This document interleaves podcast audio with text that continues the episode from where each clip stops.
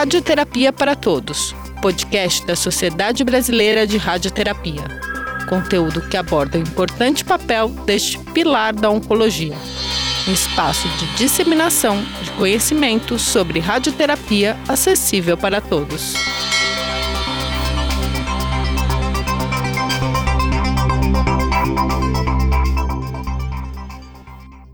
Olá, eu me chamo Moura Leite Neto, sou jornalista de ciência, doutor em oncologia e apresentador do Radioterapia para Todos. Este é o episódio Radioterapia e Câncer de Pulmão.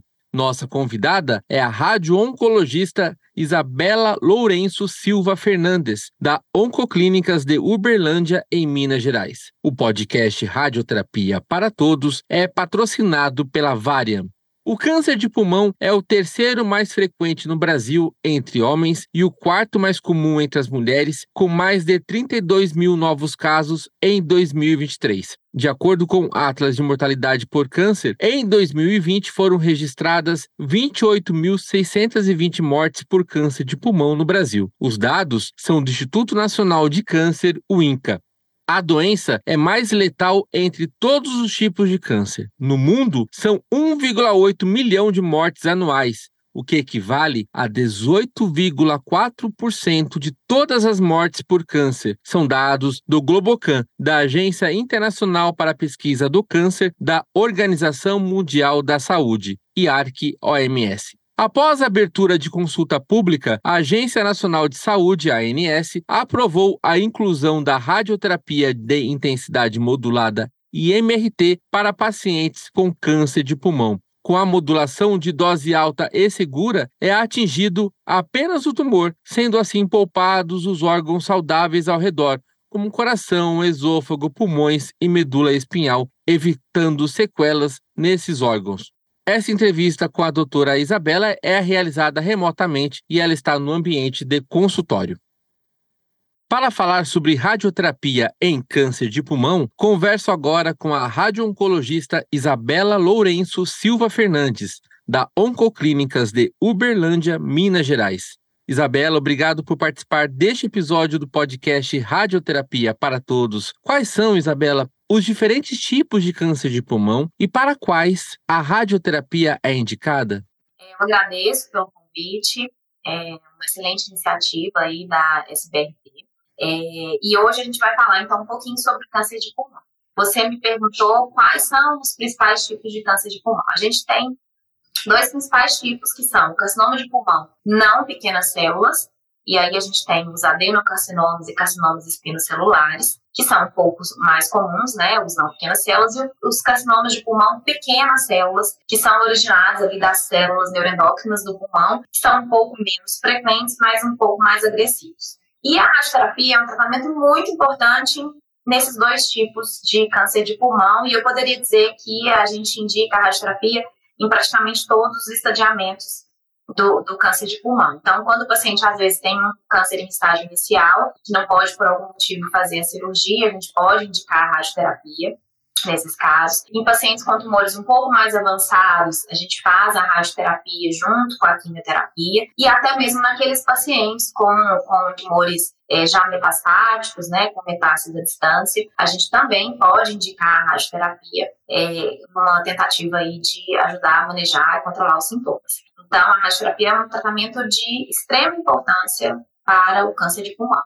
E o câncer de pulmão, é, ele, infelizmente, ele é mais diagnosticado tardiamente no Brasil, né? Isso aumenta o desafio é, das três modalidades, né? Cirurgia, tratamento sistêmico e, mas em especial o que estamos falando aqui, radioterapia? Sim, infelizmente, né, Moura, os, a maioria dos casos estão diagnosticados em estadiamentos mais avançados, e aí a gente tem probabilidades menores de conseguir curar a doença, é, e indicações diferentes de radioterapia também.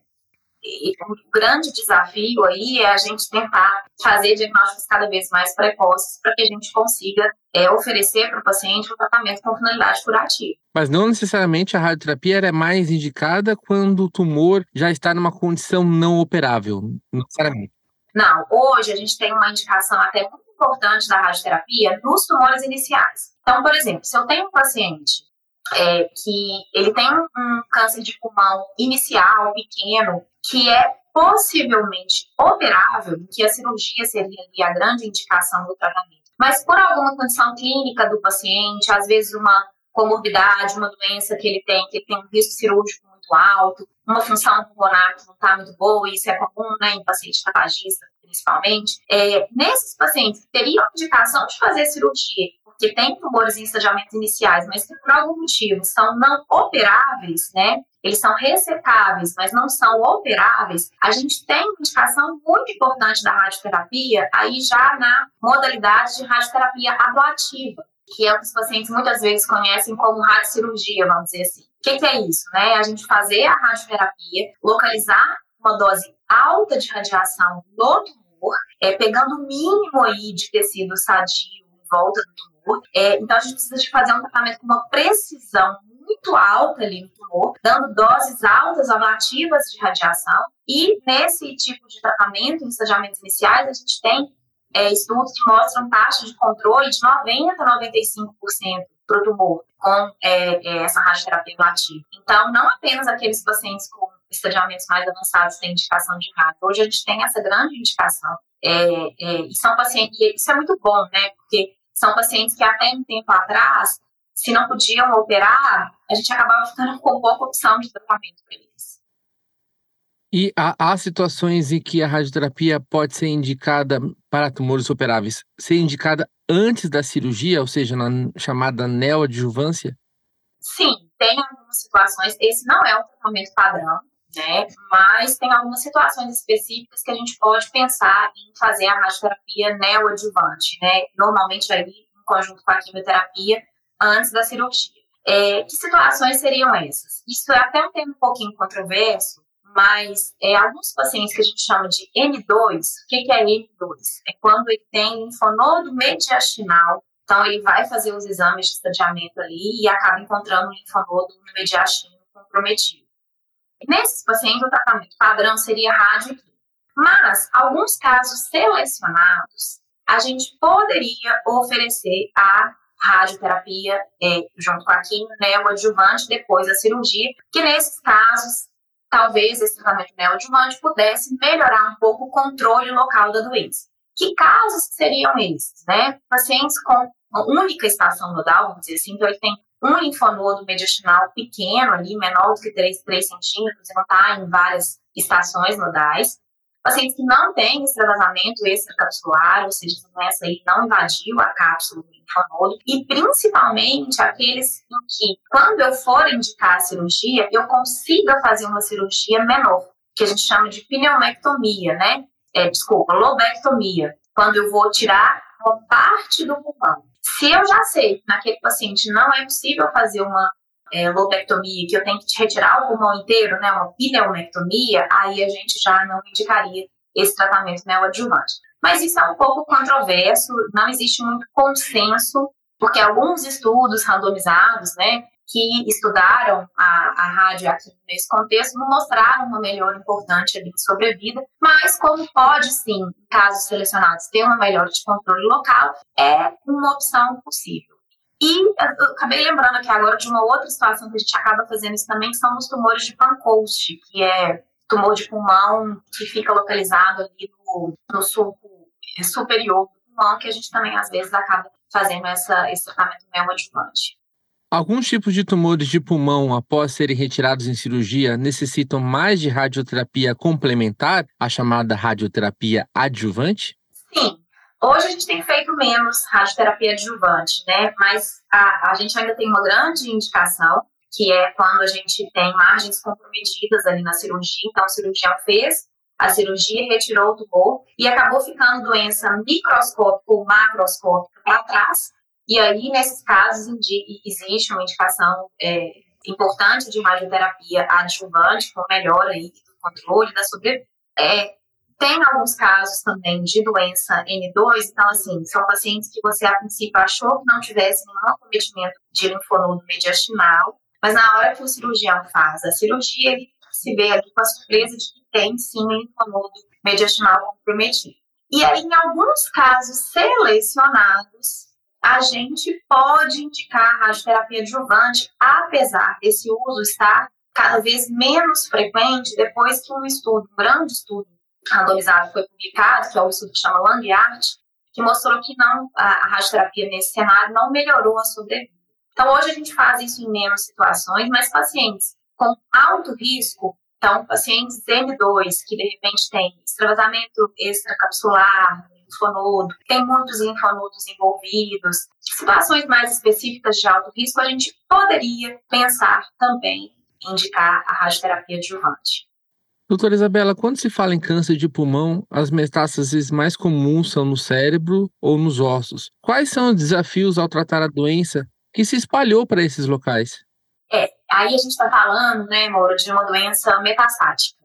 Mas a gente tem dois cenários diferentes nesse tipo de doença. Então, hoje a gente sabe que a gente tem alguns pacientes que a gente chama de oligometastáticos. O que, que é isso? É quando eu tenho poucos sítios de metástase à distância. Essa definição muda um pouquinho é, de acordo com a escola que a gente segue, mas assim, de maneira geral, vamos colocar aí, quando o paciente tem até cinco lesões metastáticas, eu considero que ele é um paciente óleo metastático. Nesse paciente, a gente tem um cenário diferente, que a gente indica a radioterapia ablativa, que é o que eu falei que muitos pacientes acabam conhecendo aí como radiocirurgia, né? Que é quando eu vou ali naquela região localizada da metástase e faço uma dose alta, uma dose anuativa de radiação. E nesses casos, a gente tem alguns estudos já mostrando que a radioterapia, mesmo no paciente metastático, localizada aí nessas metástases, ela melhora muito o resultado do tratamento, melhora a sobrevida desses pacientes. Então, a gente tem esse cenário hoje em que a gente indica a radioterapia e ela tem resultados muito, muito expressivos. E tem também o outro cenário de paciente que não é oligometastático, ele tem um número bem maior de, de metástases à distância, que a radioterapia também tem um papel, né, aí já mais no sentido de controlar é, os sintomas e, e, esse papel não é menos importante, né, é, é muito complicado você ter um paciente com dor, metástase óssea, por exemplo, é um, um tipo de problema que dá, pode dar muita dor para o paciente. E nesse cenário, a radioterapia tem um efeito excelente para controlar os sintomas. Né? Então, a gente tem aí dois cenários distintos, mas em que a radioterapia tem um papel bem importante também. E quando a metástase está no pulmão de um câncer originado, por exemplo, na mama, qual costuma ser a indicação de radioterapia? É, aí é um outro cenário também bem interessante, que é, por exemplo, uma paciente, igual você falou, está com câncer de mama, às vezes fez já o seu tratamento, tá fazendo na fase ali de acompanhamento, muitas vezes está super bem, não sente nada e descobre que tem uma metástase no pulmão. Então, se a gente tem metástases pequenas é, e um número limitado ali de metástases no pulmão, a radioterapia pode entrar também com o papel da radioterapia ablativa ou da radiocirurgia, que é fazer uma dose bem alta ali de radiação naquela lesão e conseguir muitas vezes controlar aquela doença por bastante tempo. É, senão, às vezes, até fazer a doença desaparecer. Então, é outro papel aí da radioterapia. Doutora, há marcadores moleculares em tumores pulmonares com potencial de indicar uma melhor resposta à radioterapia? Já há alguma coisa disso de evidência científica ou está mais no, no campo da investigação ainda? Então, é, isso é muito interessante, né? Hoje, a oncologia está cada vez mais personalizada.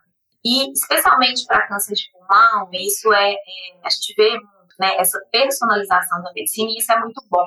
É, se a gente for pensar pouquíssimo tempo atrás, quando eu estava na residência, nem tão pouquíssimo, assim, já tem 10 anos que eu, que eu finalizei minha residência, mas quando eu ainda estava na residência há 10 anos atrás, todo câncer de pulmão a gente tratava do mesmo jeito.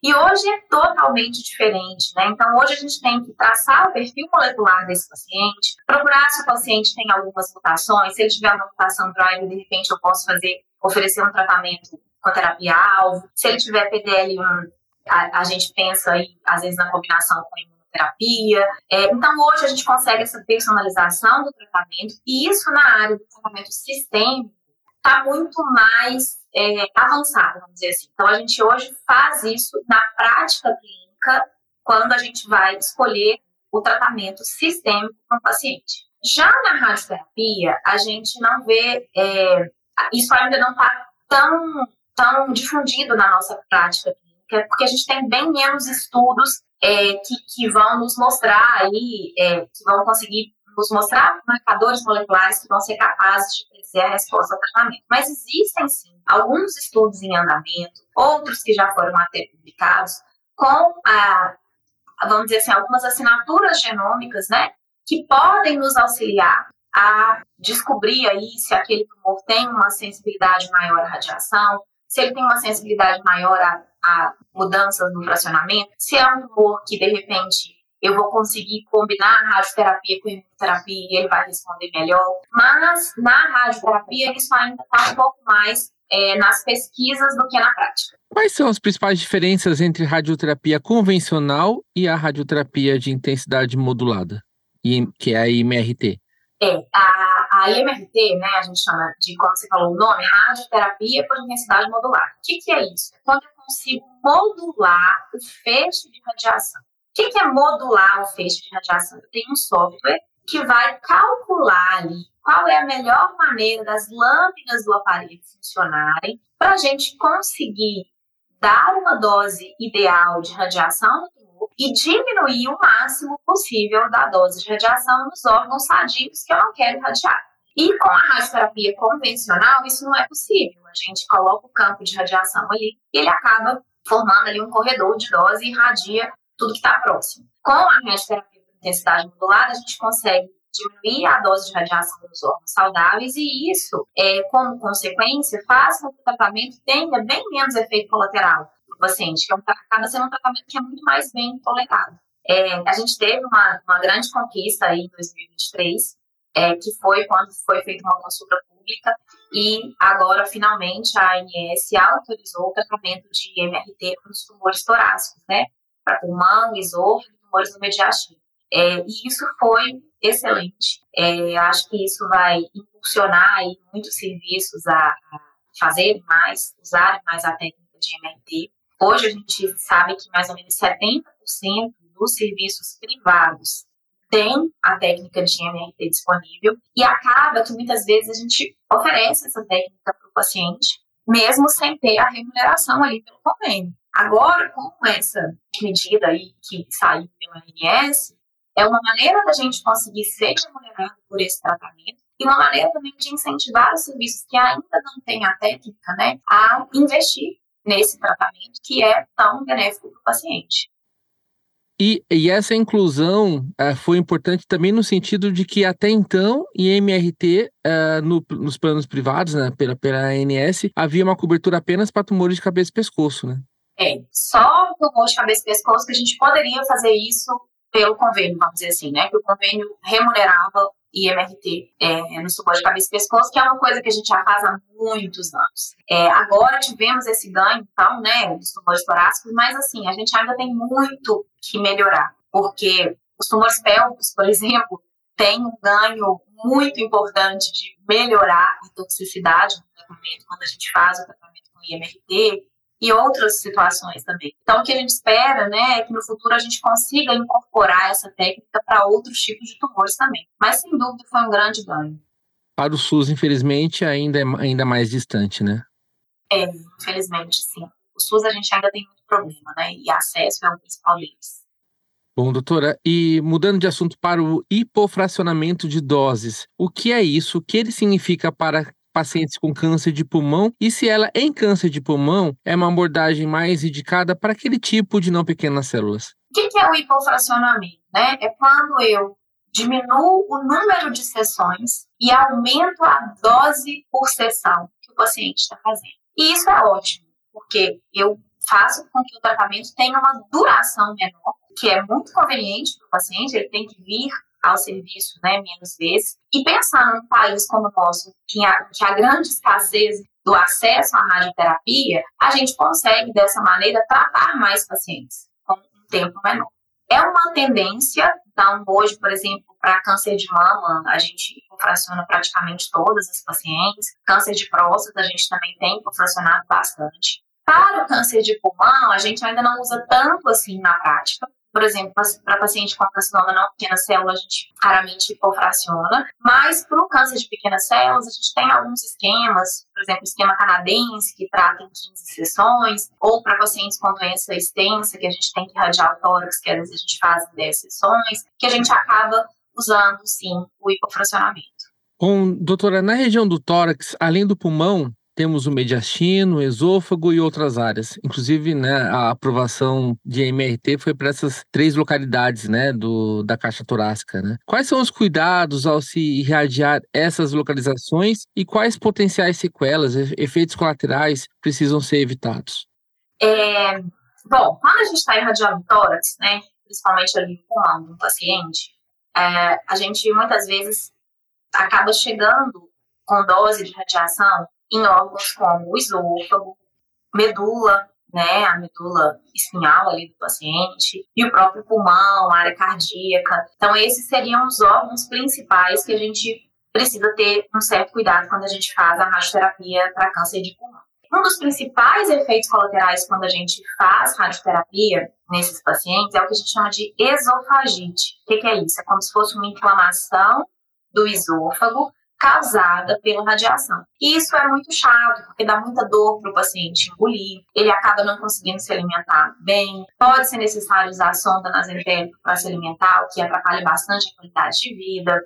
No futuro pode, às vezes, ter ali uma estenose do esôfago, pode incomodar é, a longo prazo também. É, então, esse é uma das essa é uma das grandes preocupações que a gente tem no planejamento do paciente, é com o esôfago, pensando nesse possível efeito colateral. Outra preocupação é a pneumonite, que é também uma inflamação do pulmão sadio causada pela radioterapia, é, que pode causar problemas importantes a mais a longo prazo para os pacientes, além é, de, às vezes, alterações cardíacas de longo prazo também, por conta da dose de radioterapia. Então, o cuidado que a gente tem que ter é no planejamento desse paciente. Na hora de fazer o planejamento do caso, se disponível, né, usar de técnicas que consigam reduzir a dose nesses órgãos, como a gente disse, MRT, VMET, enfim, é, e tentar respeitar os constraints, que são os limites de dose que a gente já tem pré-estabelecidos na literatura para esses órgãos, quando possível, né, a gente tentar respeitar para que o paciente tenha o mínimo de efeito colateral possível. Doutora Isabela, há casos em que a radioterapia em pacientes com câncer de pulmão não tem mais a intenção curativa, não tem mais a possibilidade de cura do paciente, mas é importante como tratamento paliativo? Sim, é, e não é menos importante, viu? É, nesses casos, a gente vê como a radioterapia pode ajudar o paciente, né? Então, por exemplo, um paciente que está sentindo muita dor por uma metástase óssea, a radioterapia é um tratamento bastante efetivo melhorar essa dor. Você melhora muito a qualidade de vida desse paciente. Ou às vezes um paciente que tem um tumor que está ali obstruindo um brônquio, que ele está com uma grande dificuldade para respirar, ou uma tosse que não cessa, e a gente consegue muitas vezes desobstruir esse brônquio com a radioterapia. Então, é, a radioterapia tem uma indicação importante que não pode, de maneira nenhuma, ser negligenciada nesse cenário.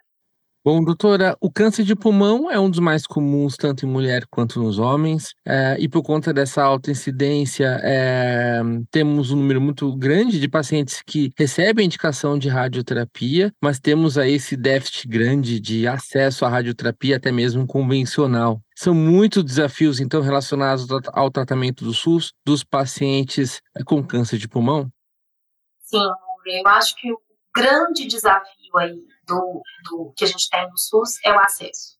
E a gente sabe hoje que menos de 15% dos pacientes do SUS conseguem iniciar o tratamento com radioterapia com menos de 30 dias do diagnóstico, que seria o ideal, que é o recomendado. Então, se determinado por lei, né, 15% só desses pacientes conseguem isso. E se a gente for para áreas mais longes, né, é, do eixo ali sudeste e sul, é, se a gente for para o norte do país, por exemplo, isso é, a gente sabe que é ainda pior. Então, a gente teve um, uma iniciativa muito importante, que foi o relatório RT 2030, que a gente conseguiu, né, a Sociedade Brasileira de Radioterapia, junto com a Fundação Dom Cabral, conseguiu mapear a situação da radioterapia no Brasil. E isso tem uma importância muito grande, porque a gente precisa ver o que está acontecendo para a gente propor é, mudanças e melhoras né, para a próxima década. E o que a gente viu com esse relatório é que existe um grande déficit de, de aparelhos, de máquinas de radioterapia no Brasil. E se a gente for pensar que grande parte das máquinas que hoje estão operando já estão obsoletas, e que na próxima década isso vai ficar mais é, importante, a gente tem um déficit de mais de 300 máquinas para a próxima década. Então, a gente tem um desafio enorme pela frente. Acho que vamos precisar de muitas políticas públicas para auxiliar nesse desafio, é, para que o acesso dos pacientes, especialmente dos pacientes do SUS, seja mais facilitado e que eles possam ter o tratamento digno e a tempo. Doutora Isabela, estamos terminando este episódio do podcast Radioterapia para Todos. Algo mais que você gostaria de acrescentar? Eu queria mesmo agradecer pela oportunidade e parabenizar você e a Sociedade Brasileira de Radioterapia pela iniciativa. Eu acho que esse formato de podcast é muito legal. Eu, particularmente, adoro ouvir um podcast, então quase todo dia, indo para o trabalho, eu coloco algum podcast. Eu acho que é uma, uma maneira mais informal que a gente tem de aprender e de discutir sobre os assuntos. E isso eu acho que para os pacientes vai ter, é, vai, vai, ter um, vai ser um ganho muito grande, né? É, quanto mais informação a gente consegue levar para o paciente, para a família, de um paciente que está passando por esse problema, a, a, gente sabe que a informação vai, acaba, pode, pode acabar deixando o diagnóstico, o tratamento, tudo, toda essa fase aí, porque pela que a família está passando, um pouco mais leve. Então, parabenizar mesmo a vocês e agradecer pela oportunidade. Obrigado a você que acompanhou este episódio do Radioterapia para Todos, o podcast da Sociedade Brasileira de Radioterapia, a SBRT. O podcast Radioterapia para Todos é patrocinado pela Varian. Estamos nas principais plataformas de podcast. Ouça, compartilhe e nos ajude a fazer o Radioterapia para Todos com seus comentários e sugestões de temas. Um grande abraço e até o próximo episódio.